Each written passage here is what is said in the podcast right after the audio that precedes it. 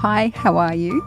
You're listening to Feed Play Love, a podcast that's all about supporting parents as they bring up children. We've got experts and advice to help you through the more challenging bits of parenting.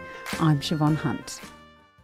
There are only two ways to give birth vaginal or caesarean. There are many ways both of these can happen with or without pain relief, standing, sitting, kneeling, lying down. But when you think about it, you've kind of got those two options. That's the way the baby's coming out. Professor Hannah Dahlen is from the School of Nursing and Midwifery at Western Sydney University, and she's here to tell us what we can expect from a vaginal birth. Hi, Hannah, how are you? Hi. I know all births are different, but are there any basic things a woman can expect from a vaginal birth? Yes, so a vaginal birth actually can be divided into two more sort of subcomponents, which is where women spontaneously push their baby out, as opposed to where they may need to have forceps or a vacuum to help lift their baby out. So we kind of call that part of vaginal birth instrumental birth. Now, we know with the instrumental birth that women are more likely to have more perineal trauma, so tears, need for a, a, an episiotomy, um, and the, you know there is there are certain things around that that certainly add a add a morbidity that's different to pushing your own baby out. So, as far as a vaginal birth, you know, when you push your own baby out, um, I guess the very first thing for a woman is absolute relief. And I find probably the challenging, the last challenging bit is when that, that head is, is coming out. Um, and my PhD was actually all around using warm packs to reduce the pain, which um, is now widely used around the world. So once that head is out, there's an enormous relief, you know, that the, the largest part of the baby has really been born. And then that baby goes up onto uh, our mother's chest. And there is that amazing moment of it's over.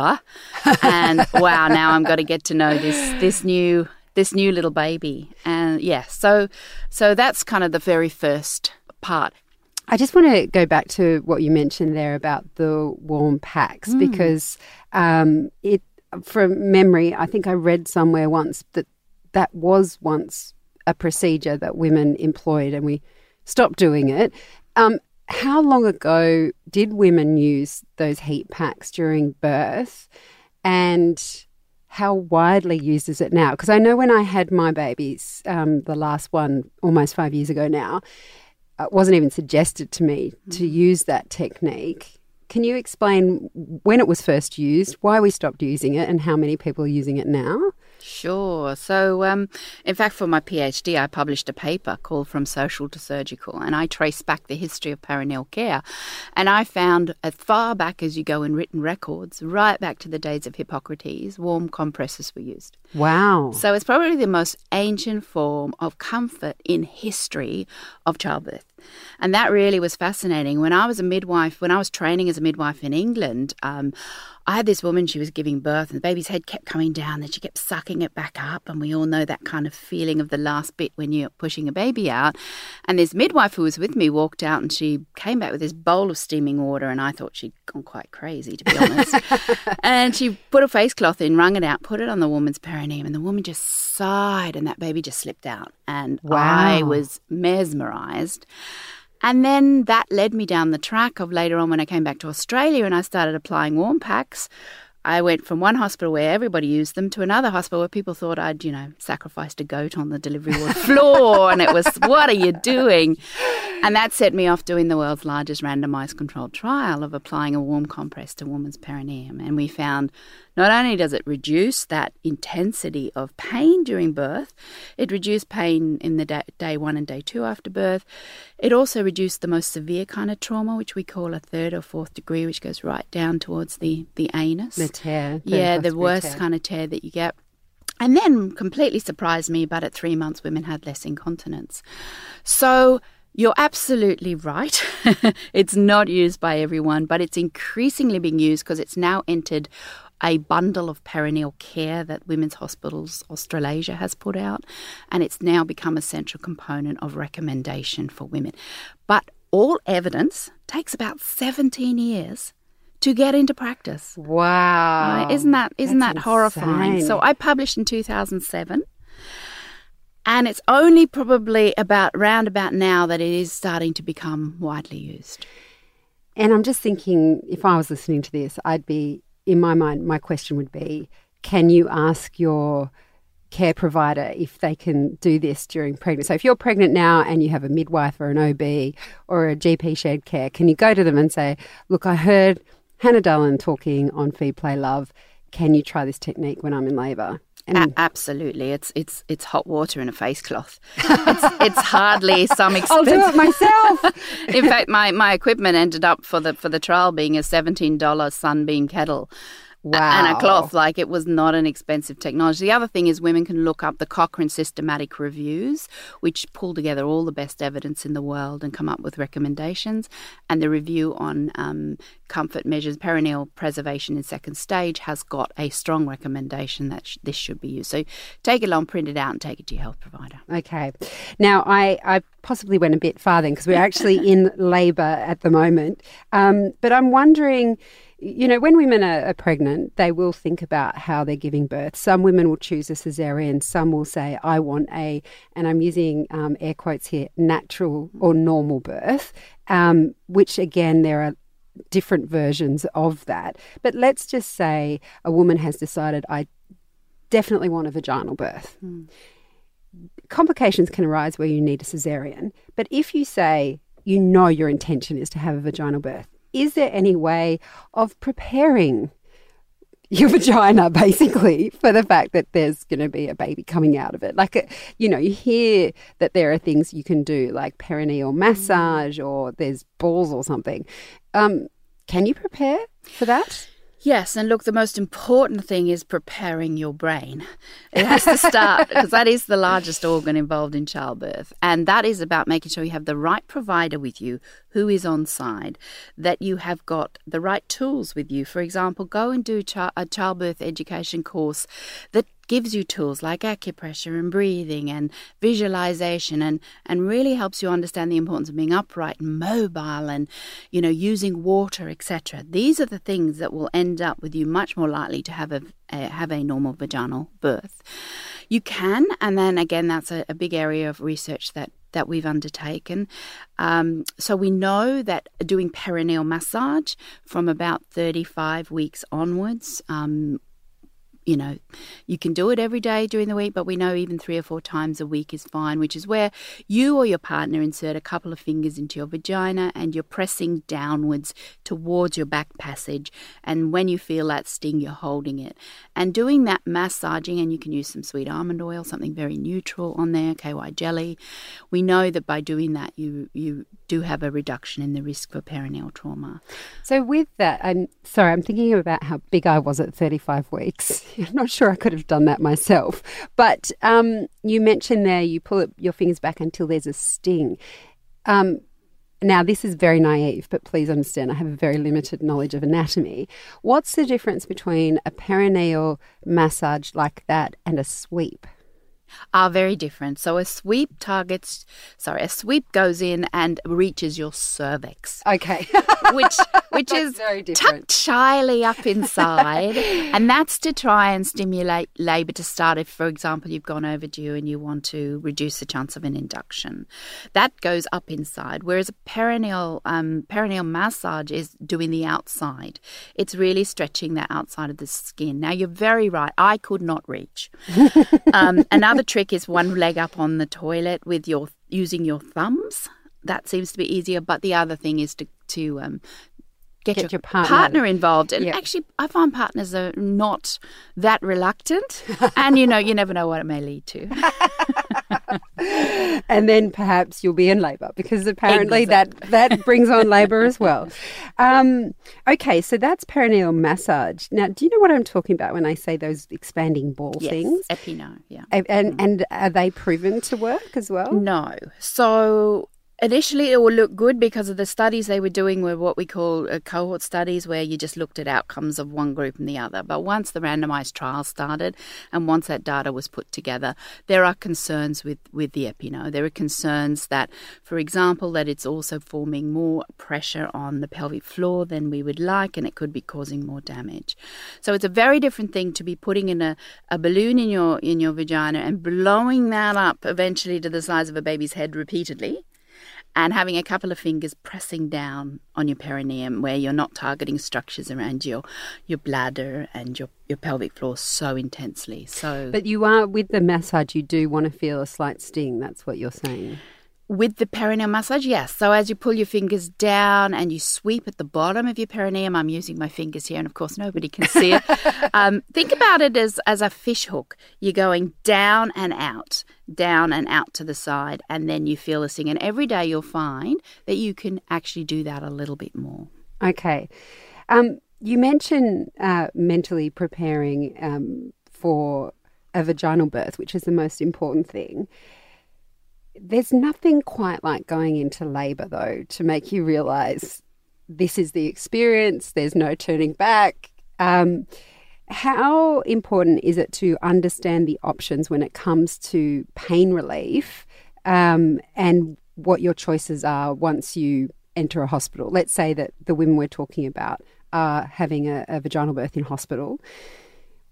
Do we need to know what our options are there? Absolutely.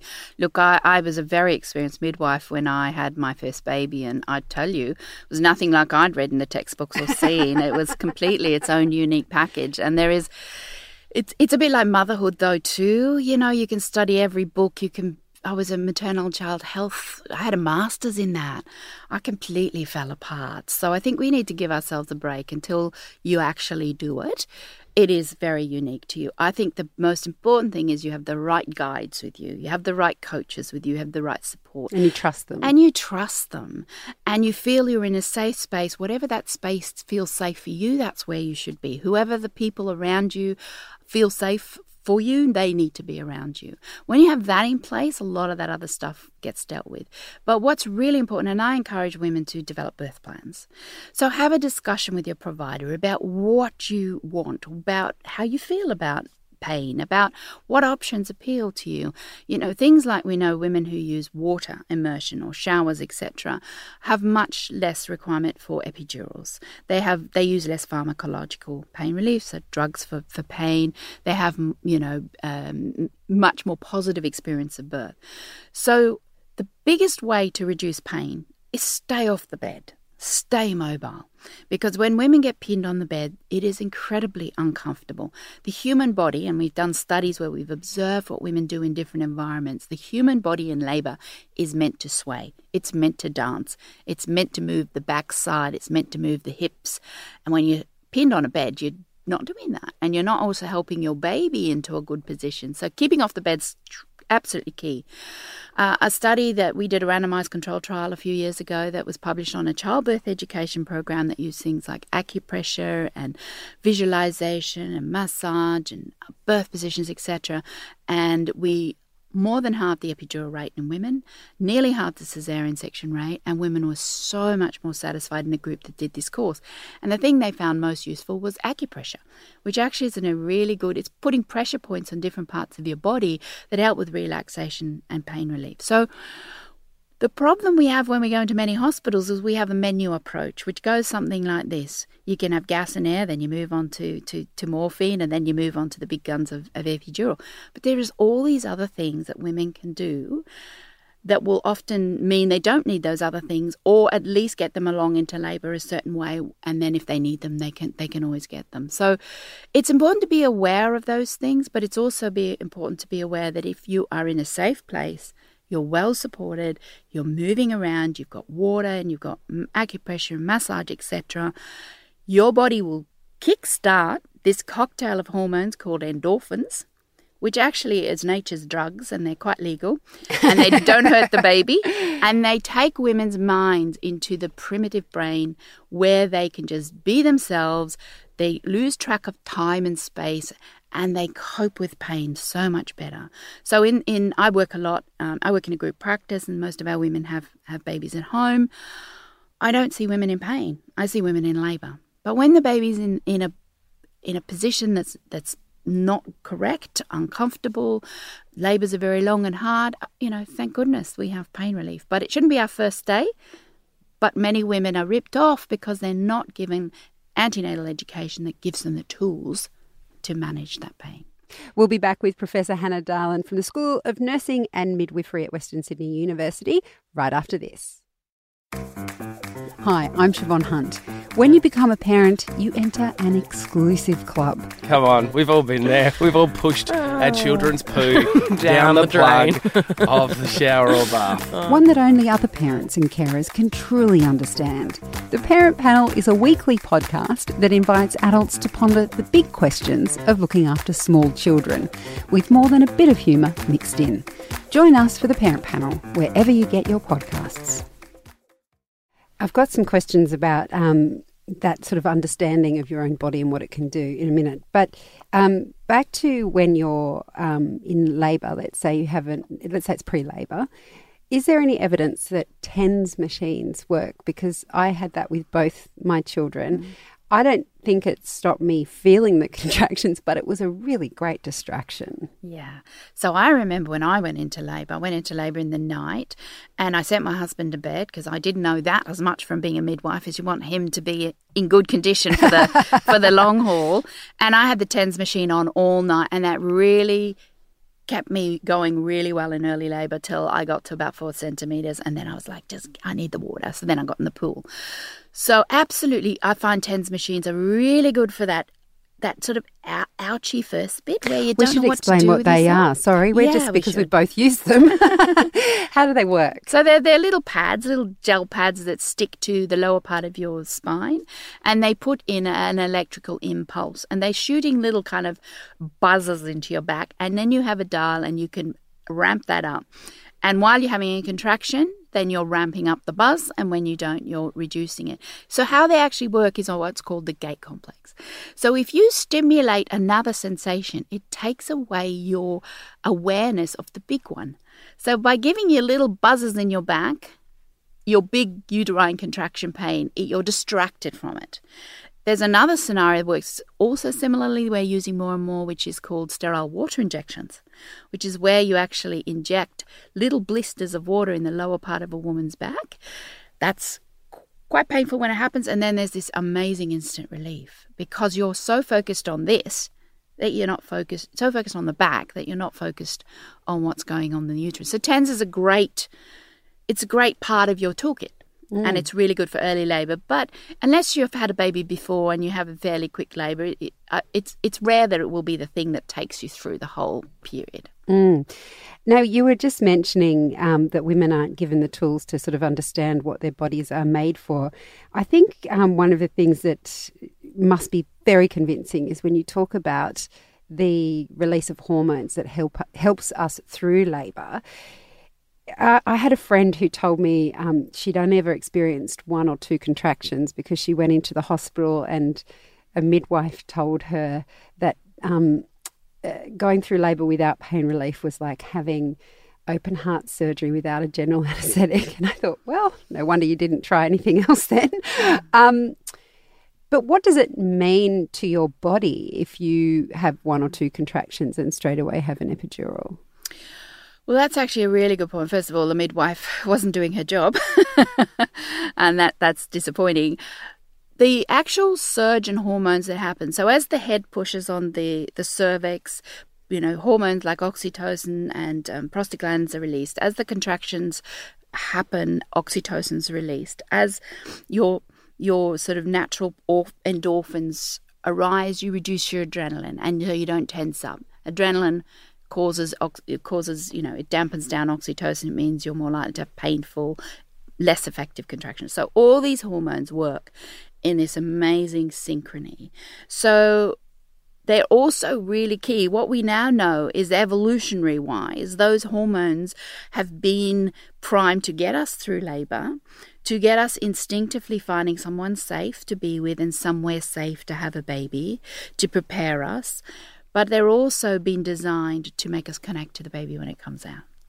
So when you watch a woman who's had a, a normal a normal vaginal birth without pain relief, the tigress is awakened.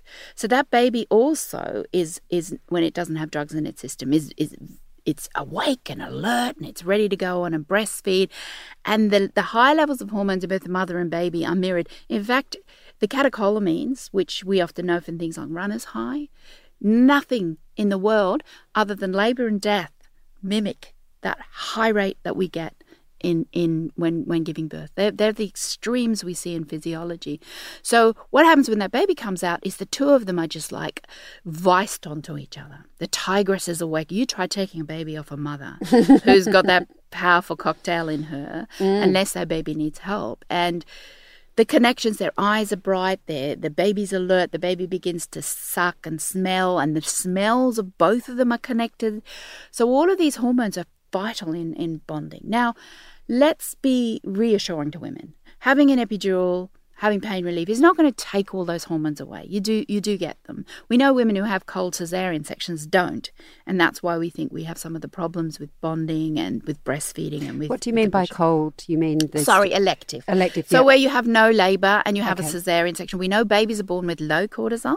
Mm-hmm. We know that, that that's not a good thing. We actually want babies to be born with high cortisol because that helps them to connect to their mothers. We know when a baby's born by elective cesarean, we put it on the mother's tummy and give her skin to skin rather than taking it across to the resuscitator. We know that the cortisol in the babies go up to mimic the mother's. Wow. So that's why it's vital if you're going to have a cesarean section, you must demand skin to skin. So when you have a normal birth, of course, you get skin to skin immediately. That stimulates a whole nother lot of hormones. The baby starts to kind of smell and suck its way across your chest and, and latch on. That stimulates a whole nother sort of hormones. To be very honest, we still are finding things out. Now, you know, we, we've landed a man on the moon, but we still really don't know how women labour and give birth.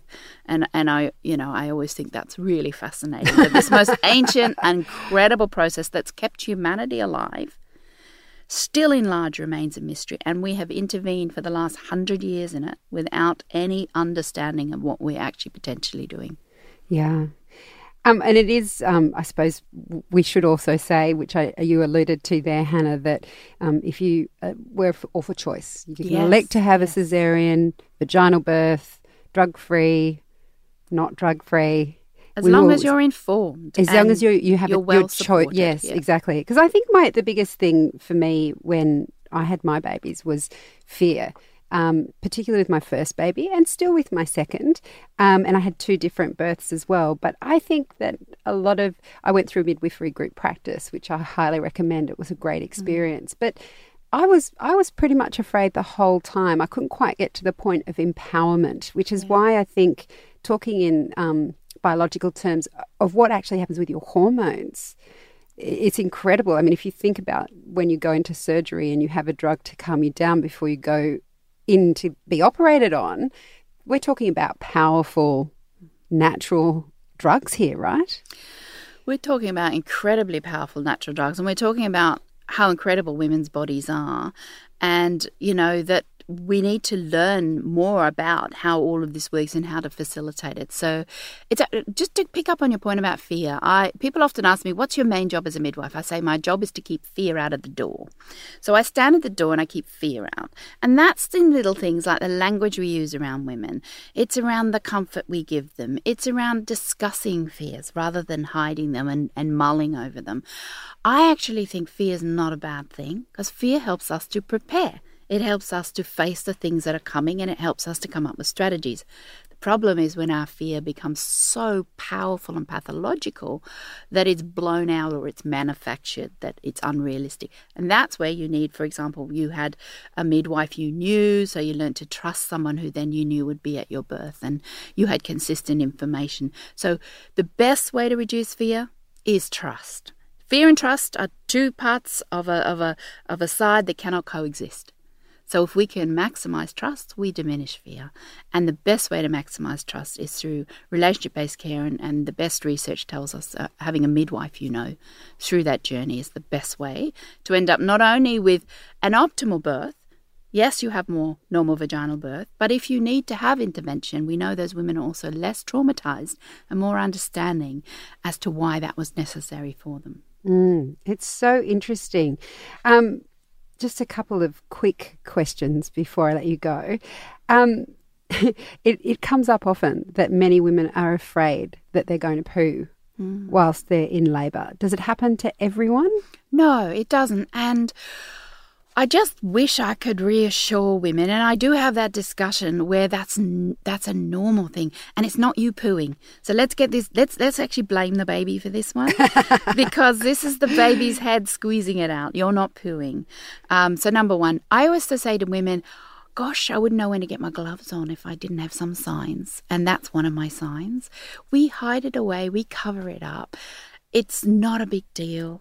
Um, most women once they're in labor and they've got their clothes off and they're you know let's face it it's it's not you know a an incredibly uh, you know private thing um, you know hopefully you've got the people in the room that you know but you know there is a lot of that and once you go into that process and the hormones are triggered off you're less concerned about it and most women come out having had the baby and they don't even know no, the I midwife don't remember. gently tucked it away. I have no idea if I did or not, both times. Um, is tearing inevitable? We've spoken about tearing. No, tearing's not inevitable. Most first time mothers will have some form, whether it's a graze or whether it's a small tear. That's that's not abnormal. So we're talking about, you know, 70 to 80% have a little bit. But the more severe tears, we know the best way to reduce significant tearing is keep women off the bed, keep women upright, reduce forceps and vacuum. The biggest risk of bad tearing is forceps and vacuum. So then you say, well, what are the biggest reason why women end up having forceps and vacuum? Yes, babies get their heads into tricky positions and don't, um, you know, get into an optimal position. But epidurals, um, not being able to push, unable to push the baby out, therefore that leads down to that sort of. So let's go back up line and let's give women tools to try and avoid things that can lead to the worst outcomes. And how long should you expect recovery to take after something that we might consider a healthy, relatively safe delivery?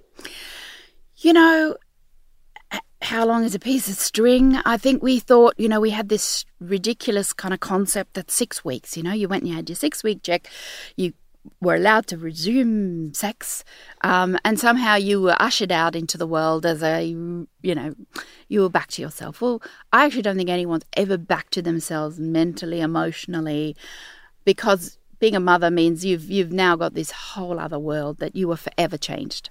So I think we've got to stop the kind of there's a magic mark because for some women it's pretty quick and for other women it's years. And I think we need to give women a break. I think we've realized it's much longer than we thought, and we know that at least for the first year of your life, there is a lot of physical recovery going on, even if you have a good birth. If you don't, then that recovery can go on much longer. So let's be kind to women and say, take all the time you need. And I, I must admit, I was a bit shocked. So, um, my daughter, I had an epidural. My son was a vaginal birth. But then um, after him, I remember thinking, oh, I, I had a vaginal birth. I'm fine. And I think maybe two days after I had him, I tried to walk to the shops, which was about a kilometre away. And I was knocked sideways. I could not believe mm-hmm. how tired I mm-hmm. was. So, in terms of even that first week, should mm. women expect that they're kind of recovering? Their body's done an enormous job. Absolutely. So what in in our practice, so we follow women up for 6 weeks in our practice, and I always say to women we need to bring back the baby moon. That's the month afterwards where you stay in your house, where you just fall in love, where people feed you, where all you do is breastfeed and sleep and connect with that baby. So we need to bring that back. Absolutely. The first week, you should not be going anywhere. And we often, because we're still high on those hormones, so we feel a bit like Superwoman. We've just had a baby. Hey, look what I've done. I'm going down to the local shop to uh, prove it. And then you're exactly right. Your muscles haven't come back together again. You've lost a bit of blood, so your iron levels aren't so high. So I, you know, a lot of cultures have traditions where for one month after birth they have a lying in period. Now that was brought in for a reason because if we didn't look after women and babies in that time, they died. And I think we've lost that in our modern society and we need to bring it back. And I would say to every woman, think of that first month as your baby moon and really get everyone to come to you and to look after you. It's your time to be a queen, a princess, an empress. Um, for goodness sake, life's going to get busy after that. Oh, I love that idea. I hope everyone takes that away with them from this interview. Hannah, thank you so much for coming in. My pleasure. Thanks for having me. That's Professor Hannah Dahlen. She's from the School of Nursing and Midwifery at Western Sydney University. Feed, Play, Love is a babyology podcast produced by Elise Cooper and presented by me, Siobhan Hunt. You can get in touch. We'd love to hear from you. Email us at feedplaylove at theparentbrand.com.au. See you next time.